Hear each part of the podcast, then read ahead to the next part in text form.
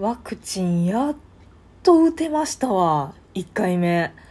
自分の周りで同い年ぐらいのまま20代後半ぐらいまでの若い人いわゆる若い人でも全然パスパスパスパス打ってたんですよ。でもう唯一打ってないの私ぐらいじゃないの勢いでなんか全然本当予約しても予約しても一向に自治体から連絡がなくですね。これいつになったら打てんの？と思ってもうこれ待ってるだけじゃダメだわと思ってなんかあの今空きありますよみたいなのを家探ししたりとか集団接種会場とか頑張って探してなんとか先日1回目のワクチンにたどり着けました。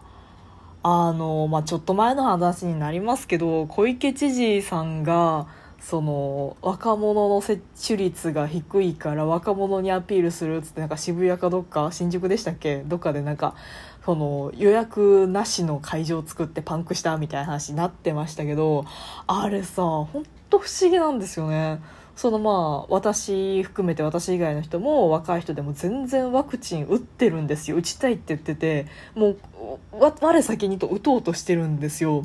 で周りにじゃあ同世代でワクチン怖いから打ちたくねえわって言ってる人たち見たことないんですよマジで。マジで周りに一人もいないんですよ。それはツイッターでも見たことないしあの知り合いでねあのわ反ワクチンって言ってる変な人いるわってそういうのはありますけどじゃあリアルでつながってたりとかツイッター上の知り合いでマジでワクチン嫌だとか陰謀だとか言った人見たことないの。誰？なんでそんな報道の仕方するんだろうって言ってたんですよ。で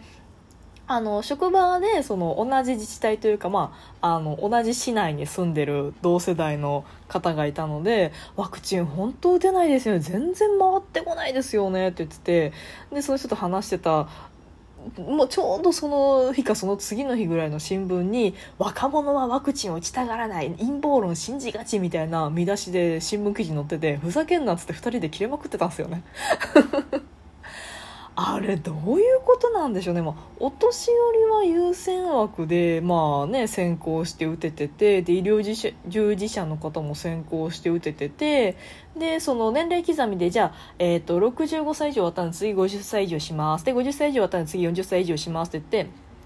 上から順番に区切っていって上から順番にこうワクチン打てていくっていうのは、まあ、別それはいいんですよ。あの重症化のリスクもあるので、まあ、優先順位つけて上から順番に打っていくよね。だから20代の人はまたなかなか打つタイミングないよね。ってだけなら別にそれは客観的な事実なんで我々も、うん、そうだね。あのまだ免疫力ある若者だし、まあ、重症化しにくいとか言われてるから、まあ、耐えるしかないのかなって思うけどあいつらが自主的に打ってないんだって言われる方されるとめっちゃムカつきますよね。え？って打ちたい打ちたい言うてあのそのまあ予約システムみたいなのができた時にはもう一番初めに登録したぐらいの勢いで私登録しましたよだからその実際に打ててるかどうかのそのデータとその打つ登録するその速さのデータとかってちゃんと見たら若者が若者だからという理由だけで若者はみんなワクチン打ちたがらないみたいなことには絶対なってないと思うんですよ。若者でもワクチンの予約早めにしてる人はしてるし、まあ、年上40代50代の人でもワクチンの予約しない人はしないはしてないはずなのになんでそんな一括りにするの？なんか嫌っすよね。まああのしゃあないですよね。人数が多いから年寄りというかいわゆる高齢化社会の弊害なんですかね。あの多分ノリ的にはね最近の若いやつはと同じだと思うんですよ。あのもう最近の若いやつはっていう枕言葉を使う人なんてもう1ミリも信用できないってみんな分かってるはずなんですよ。皆さんも若かりし頃に言われてきたはずじゃないですか。最近の若いやつはって新人類とか言われたらでしょどうせ。皆さん皆さんの世代がいくつかは知りませんけどどうせ最近の若いやつはとか言われてきてクソ年寄り好き勝手言いやがってムカつくぜって思ってたその人がまたその上の世代になったら最近の若いやつはって言って多分ねこれはねもう人類史始まって以来ずっとそうだと思うんですけど最近の若いやつはって言いたいんだよねみんなね。っていうのを繰り返してなんか繰り返すんだろうなって思いますけど今回のワクチンだけはマジで気に入らなかったですね。ワクチンみんな打ちてえしその打ちたくねって言ってるやつ一部だし打ちたくねって言ってるやつイコール若者っていうあのこじつけというかステレオタイプというか先入観というかただの悪口になっちゃってるので控えてほしいなと思う昨今ではございますが。猫だって吠えたい。この番組ではリアルではちょっと喋りづらいことだけど誰かに聞いてほしいこと日々の雑多な所感をいかに言葉にできるか鋭意挑戦中です。少しの間お付き合いいただけますと幸いです。でまあ結局あの病院の大規模接種会場的なところであの打ってきました。あの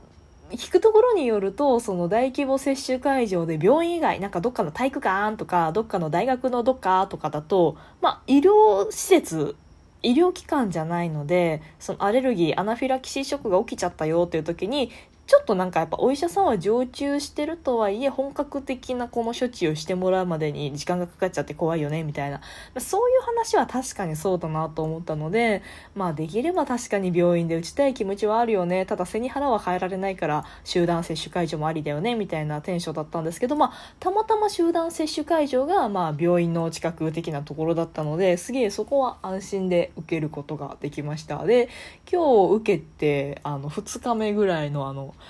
でワクチン受けた人みんな報告したがるよね。こんな症状が出ましたって。出ましたとか出てませんとか。言いたくなっちゃうんだよね。やっぱ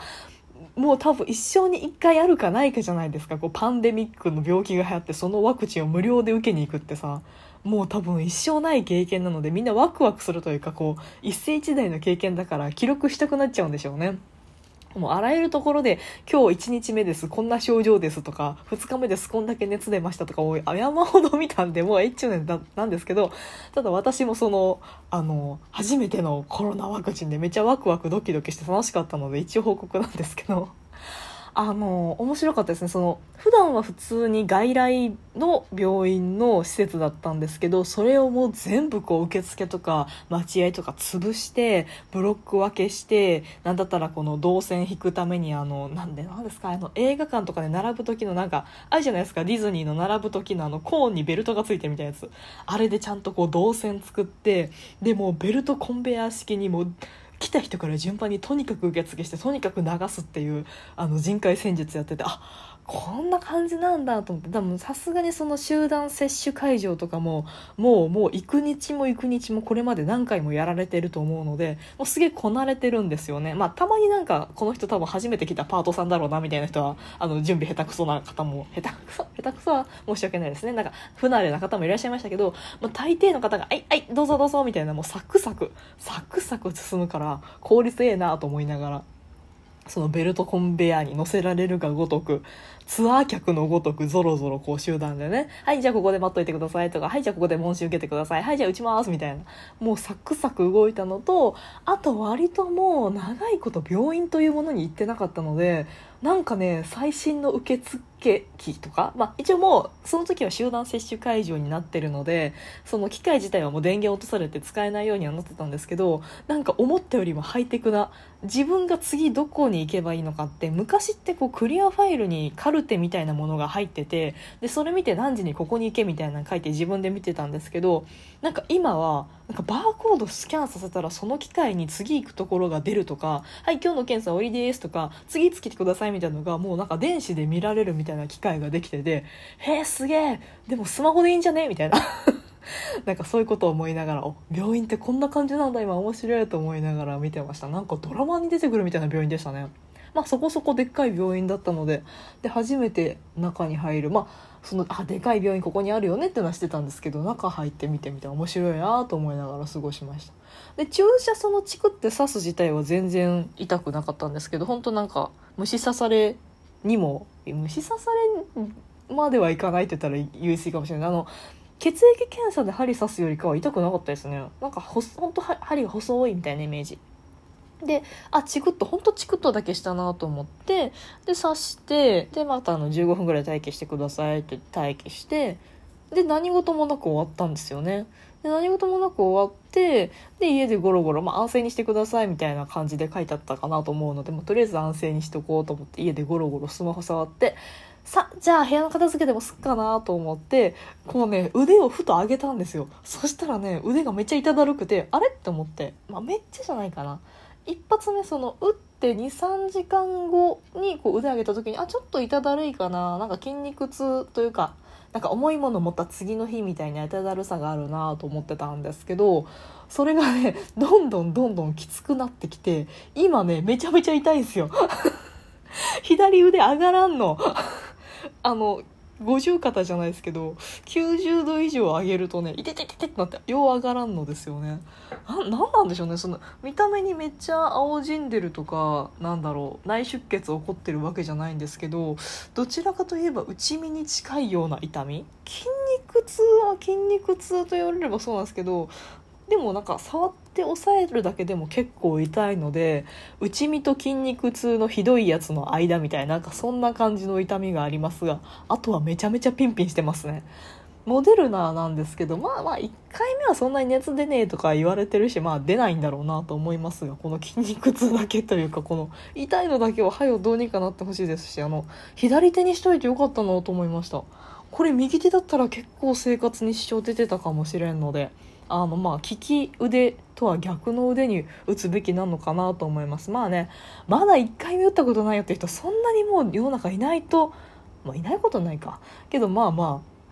ああのもし今から打つよっていう人はあの左腕ぜひ利き腕じゃない方にしたらいいんじゃないですかね。あとそうですね。あとまた4週間後ですか。さすがに2回目は副作用はある程度出るんだろうなと思って構えてますけど、どうでしょうね。意外とこう思い込みで発熱する人がいるみたいな話も聞いたことがあるのでまあまああのあんまり気にしすぎずとはいえ1日ぐらい熱が出て仕事休めたらラッキーかななんて思ってます。というようなところで今日もお付き合いいただいてありがとうございました。トークが面白いなと思った方はリアクションボタンを番組フォローがまだの方は番組フォローもぜひお願いします。ということでまたお会いしましょう。バイバイまたね